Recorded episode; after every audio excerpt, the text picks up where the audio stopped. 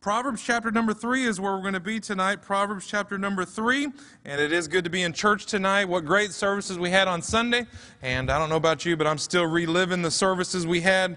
Good preaching on Sunday morning and just a good service Sunday night. And uh, one of the things I love about Woodland is, is the fact that we try our best to just let the Lord have His way and let the Lord have freedom in the service. So, uh, well, we're going to we're going to pick up on uh, Proverbs chapter number three. You know, we've kind of been going through a study on the book of Proverbs. Proverbs. And so, just quickly by way of review, I want to review some of what we've talked about. Proverbs chapter number uh, three is where we'll be tonight. But who's the writer of the book of Proverbs? Can anybody tell me that? Who wrote Proverbs? Solomon, King Solomon. Solomon was a wise king, or a wise person, or a foolish person? He was wise. In fact, the Bible says that he was the wisest person. He was also a very prosperous king. You know the story about Solomon, how God gave him a wish and said, Hey, what one desire do you have? And Solomon said, I want to be wise. And so God granted him that desire. And so Solomon is writing to his son at the end of his life, and it was said about his son Rehoboam that he did evil.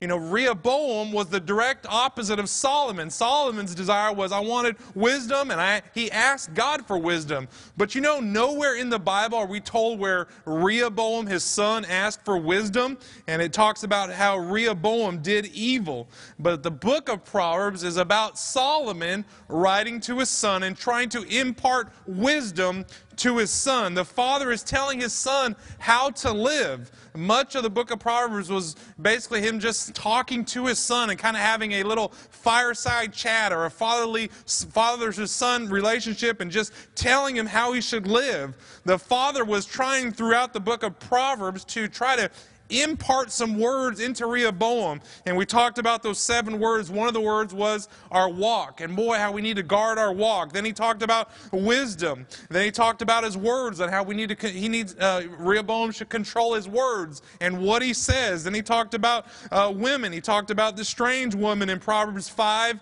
and 6. And then Proverbs 31 he talked about a virtuous woman. Then he talks about wine. And then he talked about wealth and how we said that it's okay to have money, but don't let money have you. Then we talked about work and how not to be a sluggard. So the, the first week was kind of an introduction to the book of Proverbs and us speaking about those seven key words. Then we kind of moved into another aspect about Solomon and Rehoboam. And we talked about how Solomon tried to tell his son what to do, but he lived a different different way. In other words, what he said wasn't what he did. And so that we looked at the prohibitions, how he wasn't supposed to do certain things, and all three of those prohibitions, he actually went against those. He was not to, to multiply his horses as a king. And we're told in 1 Kings that Solomon got himself 1,200 horses. He wasn't supposed to get them from Egypt. And where did he get the horses out of all places? He went to Egypt. Then Proverbs, uh,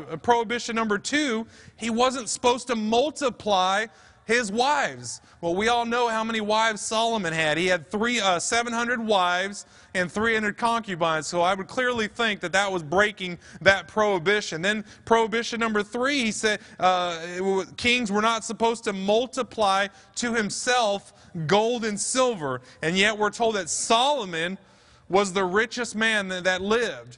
And so I think he broke that commandment also. So you, we, I want to ask, how could a boy, Rehoboam, be such a rebel?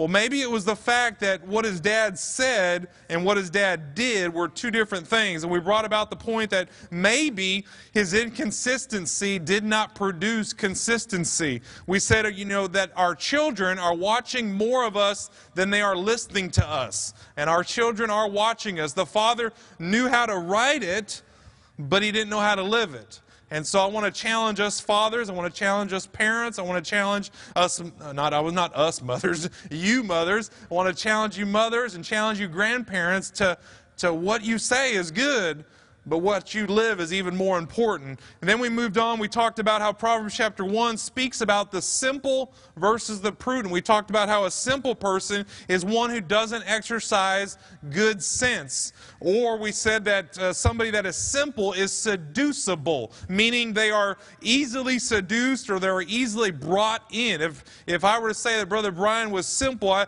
I, I might say that he was, he's easily brought in. He could be seduced or he could be coerced into doing doing something. And boy, young people can be notorious for that. But you know what's sad to say? Sometimes adults can be that way, and young adults and middle aged adults. We can all be seduced by wrong. And so we talked about the simple and the prudent. And then, and we, then we moved on a few weeks ago. We looked at uh, basically kind of the progression of wisdom. We looked at how there's instruction, and that's how knowledge or understanding gets into us. There's many ways that we can receive instruction. We can receive instruction from the Word of God by simply reading the Word of God. What do we say? Sin will keep you from this book, or this book will keep you from sin. And so we said that instruction is how we get understanding, how we get knowledge. So there's a progression. Uh, uh, instruction, the knowledge and understanding. That's, the, that's the, the knowledge or the understanding of what to do and how to do it. But then wisdom is the next step where you actually carry out that wisdom, that uh, understanding and that knowledge. So wisdom is, hey, something pops up. There's a scenario that I have to deal with. Wisdom says, okay, I know what to do. I'm going to go ahead and exercise that knowledge. I'm going to put that knowledge, that biblical understanding that I have, that biblical knowledge, I'm going to put it into practice and I'm going to do the right thing. So that's what we looked at from Proverbs chapter number 2. Proverbs chapter number 3, we basically said that that is the biblical version of Wild Kratts. You say, what in the world is Wild Kratts? If you weren't here last Wednesday, we talked about how that's a basic children's program, and it always springboard from the little live part of it or the, the real life part of it to their animation, and they say, what if? You know, and they talk about an animal. Well, basically, Proverbs chapter number two is the what if of the Bible, meaning if we'll do certain things, there's going to be certain consequences. We said, the Bible says in uh, Proverbs 2 and verse 1, it says, If thou wilt receive my words, God's words, verse number 2, he says, If you'll incline, incline your ear to wisdom, if you'll apply your heart to understanding, and there's several ifs, there are certain consequences that come along if we will do those ifs. So there's two consequences. One is the result you'll understand the fear of the Lord. Boy, I want to understand the fear of the Lord in my life. I want to have the fear of the Lord in my life. It sounds like a good thing if I'll understand it. The next consequence was you'll understand righteousness and judgment. Boy, I want that consequence in my life. I mean, I want to understand righteousness, not just for me, but for my spouse. Not just for my spouse, but for my children. Not just for my children, but maybe for my future grandchildren. I want to understand righteousness. So, those are a couple of the consequences. Then we talked about uh, the two purposes. What are the purposes of us inclining our ear unto wisdom and looking to God? Well, the purpose was found in the latter part of chapter number 2. In verse 12, it says that it'll keep us from the ways of evil man. I want to I want to be the type of Christian that I'm staying away from the ways of evil man. That was the first purpose. The second purpose was from keep staying away from the strange woman. That should be all of us men's desire to stay away from the strange woman. Tonight, we're going to pick up at Proverbs chapter number three. Proverbs chapter number three. It's a good, good chapter. As I tried to to, to move around this chapter, you know, you, you study and you put things together and you think, how can I try to impart truth to folks that are here tonight? And I try to break it up and make it as simple as we can. Basically, the book of Pro, the, the uh, Proverbs, chapter number three, is broken up into two categories, basically. We'll touch on kind of a third one, but we're going to look at just two tonight. Proverbs chapter number three and verse number one, look what it says. It says, My son, so there again, Solomon's writing to Rehoboam. He's saying, My son, forget not my law, but let thine heart, and if you're in the habit of taking notes or, or writing in your Bible, maybe you want to circle that word heart. That's what I did in my Bible. Maybe that'll help you as you go back and read maybe in the future. It says, Keep my commandment for length of days and long life and peace shall they add to thee. Then jump down to verse number three. It says, Let not mercy and truth forsake thee, bind them about thy neck, write them upon the table of thine heart. Then jump down to verse number five. It says, Trust in the Lord with all thine heart. There's the word heart again. Then jump down to verse number, well, right there is where we're, we're, we're going to look. But the Bible is trying to talk about the subject of the heart. What is the real heart? The heart is the real you that no one knows about it. You know, I might say that I might know, let's say, Brother Bobby Westmoreland but I only know him from being going to church. Maybe if we were to go out to eat, I might know him a little bit more. Maybe if we work together, I might know him a little bit more. But truly, I would not know Brother Bobby's heart deep down inside, what his thoughts are, what his his pulse is like, as far as what what really gets him going and what what uh, helps him or whatever. The heart is the is the hidden seat of man. It's the hidden part of man. You know, there are some pretty deceptive things in this world. I don't watch a lot of TV, I'd have to admit. Sometimes I feel like I'm a dud, but I don't watch a lot of TV. But one of the, sh- one of the shows that I do like to watch, it's not Wild Kratts, so don't worry about that. But uh, one of the shows that I like to watch is a show called American Greed. Anybody watch that show, American Greed? Good. About three or four of us. But it, it's a show really about, it's true, it's a, sto- uh, they do a one hour segment on people, and it's based on true stories, and it's really about con artists and how they, they swindle people out of money and con them out of money. But what fascinates me is that to the extent that they go to. I mean, the, the, what they'll do and how they do it, it's just amazing. And I always think to myself while I'm watching that show, I thought, if they could put this much energy into being a swindler and a shyster, why can't they just go out and get a normal job and make millions? I'm thinking, why? I guess it's just easier money for them. I don't know. But they are deceptive. There's a lot of deceptive people in this world, there's a lot of deceptive things in this world. But look what the Bible says about deception and the heart. Look what it says in Jeremiah 17 in verse number 9. It says, The heart is deceitful above all things and desperately wicked. Who can know it? That's speaking about my heart. That's speaking about your heart. The Bible says the heart is deceitful above all things. You know, your heart and my heart are wicked at its core. You say, Brother Mark, how could you accuse me of that? I'm not. The Bible's saying it. The Bible's saying the heart is deceitful. That's why we need to, to watch our heart. The Bible says uh, the word heart, it's used 86 times in the book of Proverbs. The word heart. Boy, we need to guard our heart. Look at Proverbs chapter number 4 and verse 23. So we're, we're speaking about the first part of this chapter is emphasizing the heart. The heart. Then look what it says in Proverbs 4 and verse number 23. Keep thy heart with all diligence, for out of it are the issues of life. So Solomon's saying to Rehoboam, Rehoboam, I want you to guard your heart. You have to protect it. And it doesn't say just protect it, but he says, I want you to do it with all diligence. He's saying, hey, guard your heart. Woodland Baptist Church, I would encourage you, guard your heart.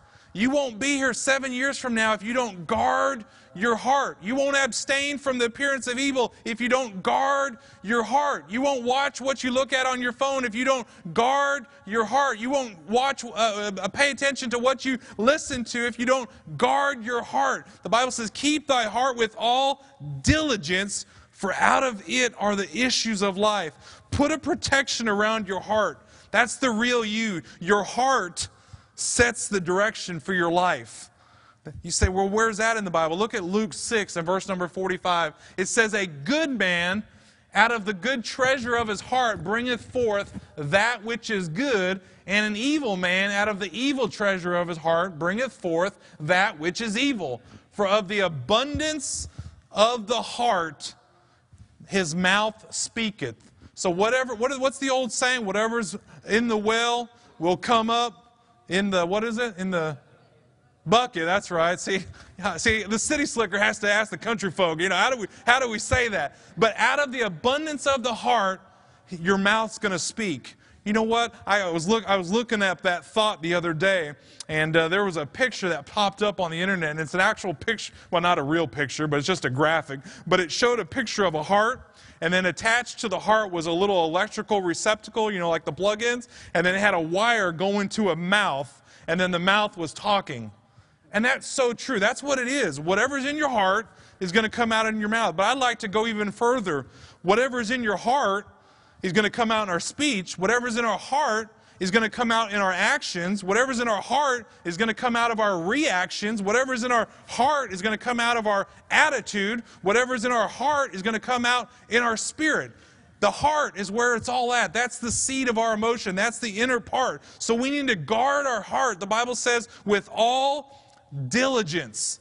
I came across an illustration, I didn't come across an illustration. I heard this preacher tell this story, a good preacher. If I were to say his name, probably 80% of you would know the preacher that I'm speaking about. A good man but he said years and years ago when he was traveling somewhere to preach, you know, preachers sometimes if they go a far distance, maybe they hop on a plane or maybe they have to drive numerous hours, they might get a hotel room and stay that preach and then stay the night and come back the next morning. And uh, uh, so, anyway, this preacher was preaching in a distant city and he checked into his hotel after preaching and he went to his hotel. This was years and years ago. A good man. He's still serving the Lord, been pastor in the same church for years and years. But he went into his hotel room, and uh, he's a godly man. He turned on the TV, and boom, something popped up that he, he regretted seeing. And you know what he ended up doing? He made a promise to himself. He said, I'm a preacher of the gospel. He made a promise to himself. He said, I will never again turn on the TV in a hotel room. He said, I'm alone. I don't want that temptation. I don't want to destroy my family. I don't want to destroy my ministry. He said, I'm just not going to do it. You say, well, that's kind of extreme. Why did he do that? Because he was trying to obey Proverbs 4 and 23. He was, trying, he was keeping his heart with all diligence. He said, I don't want to mess up. I don't want to get temptation. I'm not saying all of you should run out and make that decision for your life, but I don't think it's a bad one, that's for sure. It's not going to do any harm making a decision like that. He made that decision. Proverbs 10 and verse number 8, it says, The wise in heart will receive commandments, but a prating fool shall fall. The wise in heart will receive commandments. You know, if one is wise, one will receive the word of God. A marriage will take in the Word of God if it's a wise marriage. A child will listen and heed his parent if they are a wise young person. You know, we need heart in the things we do. I appreciate the songs that were sung this evening. I think about the song Brother Allen sang about being, uh, how, how you can grow cold. And you know what? All of us, if we're not careful, we can grow cold in our Christian life. We can, we can just kind of, well, the things we used, used to do, maybe we don't do them anymore. Maybe we used to be excited about the buses, or maybe we used to be excited about our service to the Lord, but all of a sudden we're growing cold and our heart's just growing cold. We need to, to, to, be, to have heart in it. Look what it says in Colossians 3 and verse number 23. It says, And whatsoever ye do, do it heartily as to the Lord and not unto man. I came across this quote. It says, A sign of a wandering heart is when we do not give our best where God has placed us. Maybe God has placed you into a marriage and you're not putting what you used to put into it, and now you wonder why your marriage is kind of fizzling out. Maybe you're in a church and you think, Boy, I remember when I got to Woodland a few years ago, I was so excited. Uh, you know what? The preaching hasn't changed. The music hasn't changed. Nothing's changed except maybe your heart. Maybe you're growing cold. Maybe you're, you're, you're wandering. Maybe it's not it's because we're not giving our best where God has placed us. The Bible says, and whatsoever ye do, do it heartily. If we'll do things heartily, with our heart, with emotion, it will change every relationship of our life. It'll change the employer employee relationship. It'll change our marriage relationship. It'll change the parent child relationship. Maybe if I'm a parent, I look at it, my child as, boy, what a, what a, a nuisance the child is, or what an irritant it is. If I do it as unto the Lord, I'm going to realize, hey, that child is a gift from God, and I'm a steward of that child for just 18, 20 years while they're in my home, for just a little while. If I do it heartily as unto the Lord, it's going to change the dynamics of that. Let's do things heartily as unto the Lord. It'll change our neighbor relationships, it'll change our relationships to others in the church. You know, if Brother Brian or Brother Zach, if they do something to offend me, you know, I'm not going to get all bent out of shape if I'm heartily doing it unto the Lord. I'm not going to all of a sudden not want to shake hands with Brother Zach because he offends me in one little way or says a, a, a word that maybe I could take wrong. And boy, I'm going to get bent, bent out of shape and I'm not going to shake his hand anymore. If I'm, if I'm serving the Lord, if I'm loving the Lord and I'm doing it heartily, I'm not going to let that offense come between us. If we'll do it heartily unto the Lord, You know, marriage won't make it without heart. A church won't make it without heart. A bus ministry won't make it without heart. A choir won't make it without heart. A Sunday school class won't make it without heart. How is your heart? Let me ask you, how is your heart? Oh, true obedience is not possible without heart. Look at Matthew 22 and verse number 37. It says, Jesus said unto him, Thou shalt love the Lord thy God with what? All thy. Thou shalt love the Lord thy God with all thy heart. Look at Proverbs chapter 3 and verse number 5. We're speaking about the heart. Then God goes on and he says here through the writing of Solomon, he says, there's some things in this chapter that is God's part, what he'll do, and what we're supposed to do. Look at verse number 5 through 6. It says, What are we supposed to do? We're supposed to trust in the Lord with all thine heart and lean not unto thine own understanding. Then it goes on, this is still what we're supposed to do. In all thy ways acknowledge him. And then verse 6, in the latter part of 6, it says, This is God's part. If we do that, if we trust in the Lord, if we lean not unto our own understanding and we acknowledge him, what's he going to do for us? Verse number 6, And he shall direct thy paths. I want God to direct my paths. But that's not going to happen if I don't trust in Him, if I don't do what I'm supposed to do. Look at verse number 9. Verse number 9 says, Honor the Lord with thy stub- substance and with the first fruits of all thine increase. And then that's my part. That's what I'm supposed to do. When I get a paycheck, what am I supposed to do? I'm going to I, I need to honor the Lord with my first fruits. The Bible teaches that we're supposed to give a tenth of what the Lord prospers us with. And it says, and with the first fruits of all thine increase. Then it says, verse number 10, if we do that, so shall thy barns be filled with plenty, and thy presses shall burst out with new wine. That's God's part. Hey, He's going to bless us if we'll do our part. You may not be blessed with thousands and thousands of dollars more, but you might be blessed with a happy home. You might be blessed with peace in your heart. You might be blessed with comfort. You might be blessed with good health, whatever. But I want God's blessing on my life. Look at verse number 11. It says, My son, there it goes again, my son, despise not the chastening of the Lord, neither be weary of his correction. And then it says, For whom the Lord loveth, he correcteth even as a father, the son in whom he delights. There's God's part. God will correct us. Whom he loves, he's going to correct. You know, I wrote this statement down where God, look at, go back to verse number seven. It says, Be not wise in thine own eyes, fear the Lord and depart from evil. I wrote this statement down, fellas, if you'll put that up. It says here, when, uh, when God, where God is honored, sin is hated, loathed and resisted. A fellow by the name of Charles Bridges said that. But where God is honored, when we think about fearing the Lord, where God is honored, so in our homes, in our church, in our life, where God is honored, sin will be hated, loathed. We don't use that word loathe a lot, but I looked it up. It basically means to feel an intense dislike or disgust for. If we're going to have an intense dislike for sin, we're going to loathe sin and resist it. We've got to resist sin. So the first part of this chapter is about the heart. Then he kind of switches directions a little bit and he starts to speak about wisdom. So the first part's about heart, second part's about wisdom. Look at verse number 13. It says, Happy is the man that findeth wisdom and the man that getteth understanding. Then it says, verse number 14, for the merchandise of it, speaking about wisdom, it means wisdom. Maybe you want to underline that and put wisdom next to that. For the merchandise of it is better than the merchandise of silver. Sounds like wisdom's pretty important. And the gain thereof than fine gold.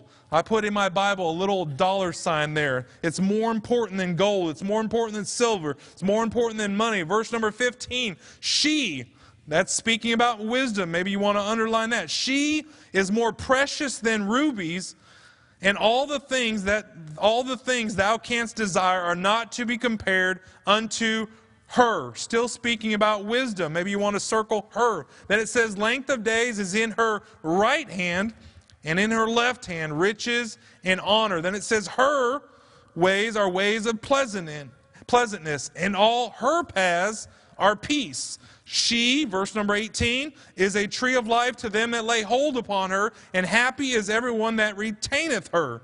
So we see all those pronouns for, the, the, for wisdom her and she, it.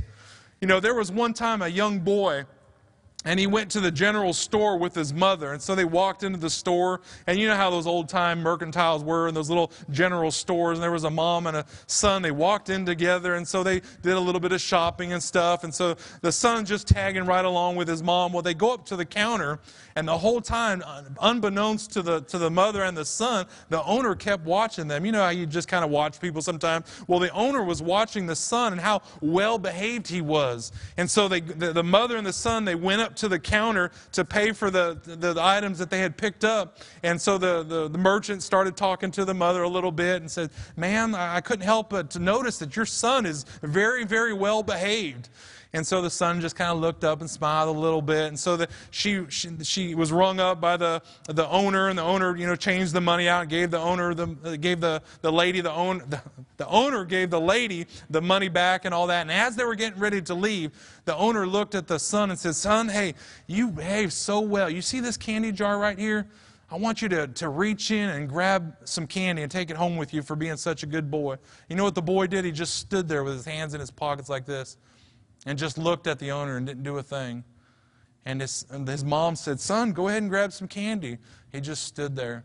And the owner said, Okay, well, I'll do it. So the owner went over, put both his hands inside the candy jar, pulled out some candy, and gave it to the son. And the son just was all excited and lit up. You know how kids will do in a candy shop and everything. And he walked out, and his mom was a little irritated at his son, said, Son, the, you know, the man was talking to you. Why didn't you pay attention? Why didn't you do what you were asked to do?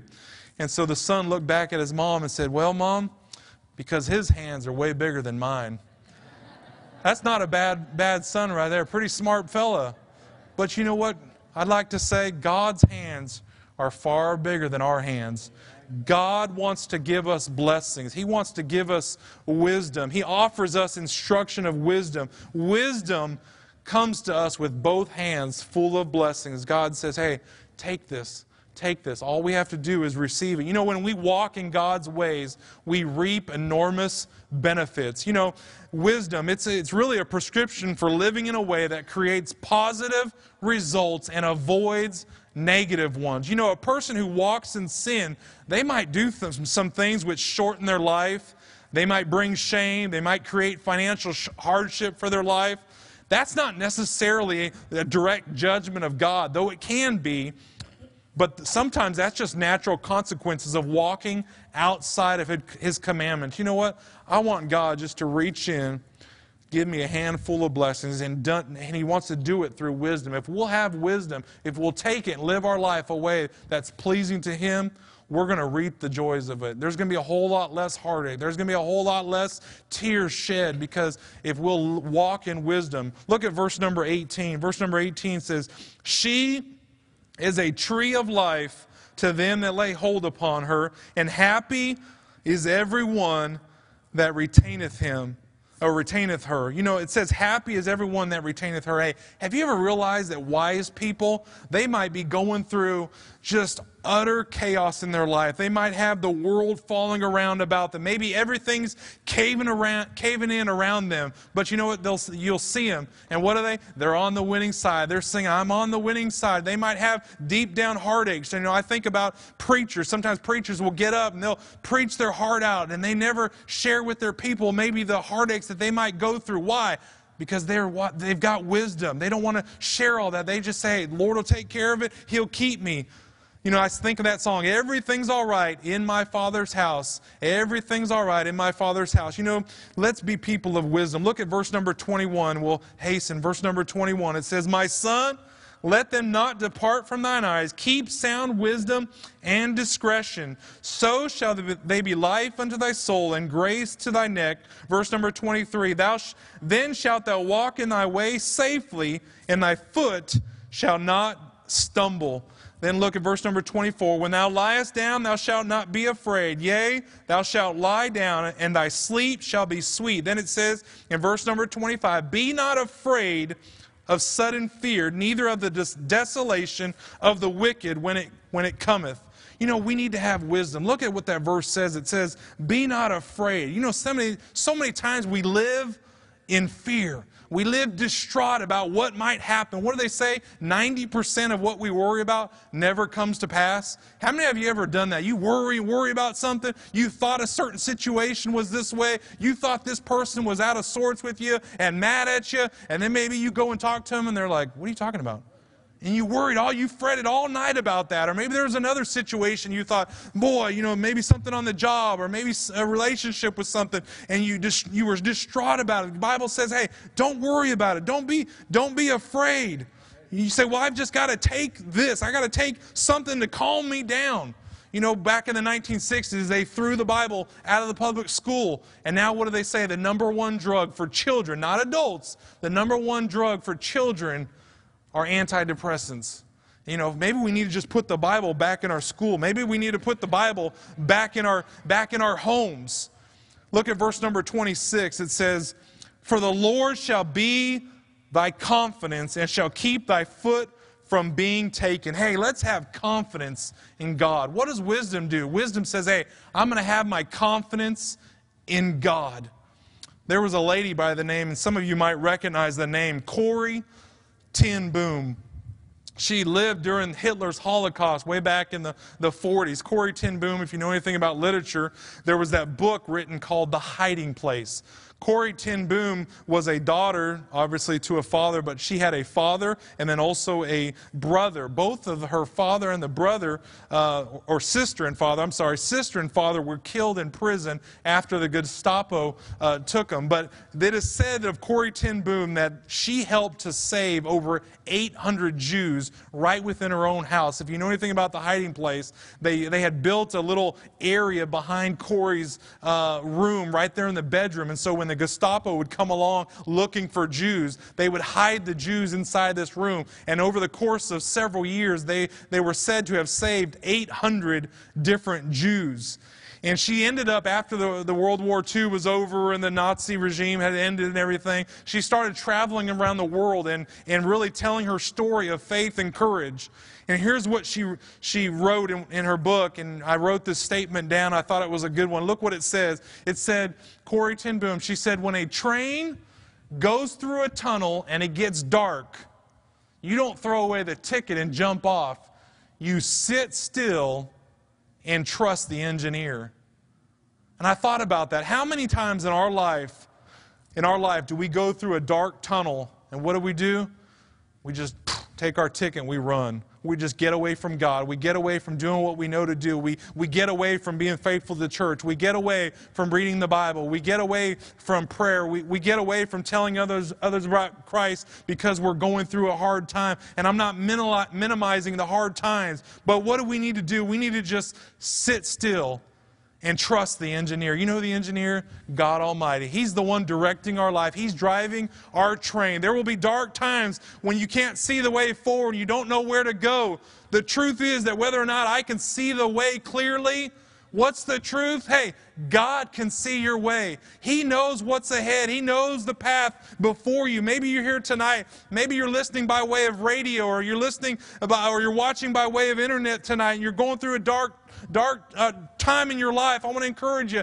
Just sit still and trust the engineer. Use your wisdom and say, hey, God, I can't do it. I need your help in my life. Hey, let's have confidence. Verse 26 says, For the Lord shall be thy confidence, and it shall keep thy foot from being taken. Look at verse 27. It says, and it kind of starts a new thought. It's speaking about how we're to treat people. Basically, it just says, hey, treat people, give to whom people is due. And I won't take time to go into this, but the two thoughts for the book of Proverbs is one, heart. We need to have heart. Let's, let's guard our heart. Let's do everything we can with our heart. Let's be do it as unto the Lord, whatever it is, whether it's your job, whether it's your Sunday school class, whether it's your, your choir, whatever it is, your bus route, do it heartily. Throw your heart into it. Serve God with vigor. Let's come this Sunday morning with a spirit of expectancy that says, hey, I want God to do something right here at Woodland Baptist Church, not just last Sunday night, but Sunday morning. May somebody walk the aisle and be saved. Let's all come with a spirit of expectancy that say, I want God to do something so big that only He can get the glory. That's what we want in our church. That's what we want for our lives. Boy, we want God. Let's do it heartily. So we see Proverbs chapter 3 is the heart, then wisdom. If we have wisdom, we'll see the blessings of God. God will dip down with both hands and pour out blessings upon us if we'll just do what we should do and do it with wisdom. We can have confidence in God. Trust the engineer. God will guide us through everything. Let's have every head bowed and every eye closed.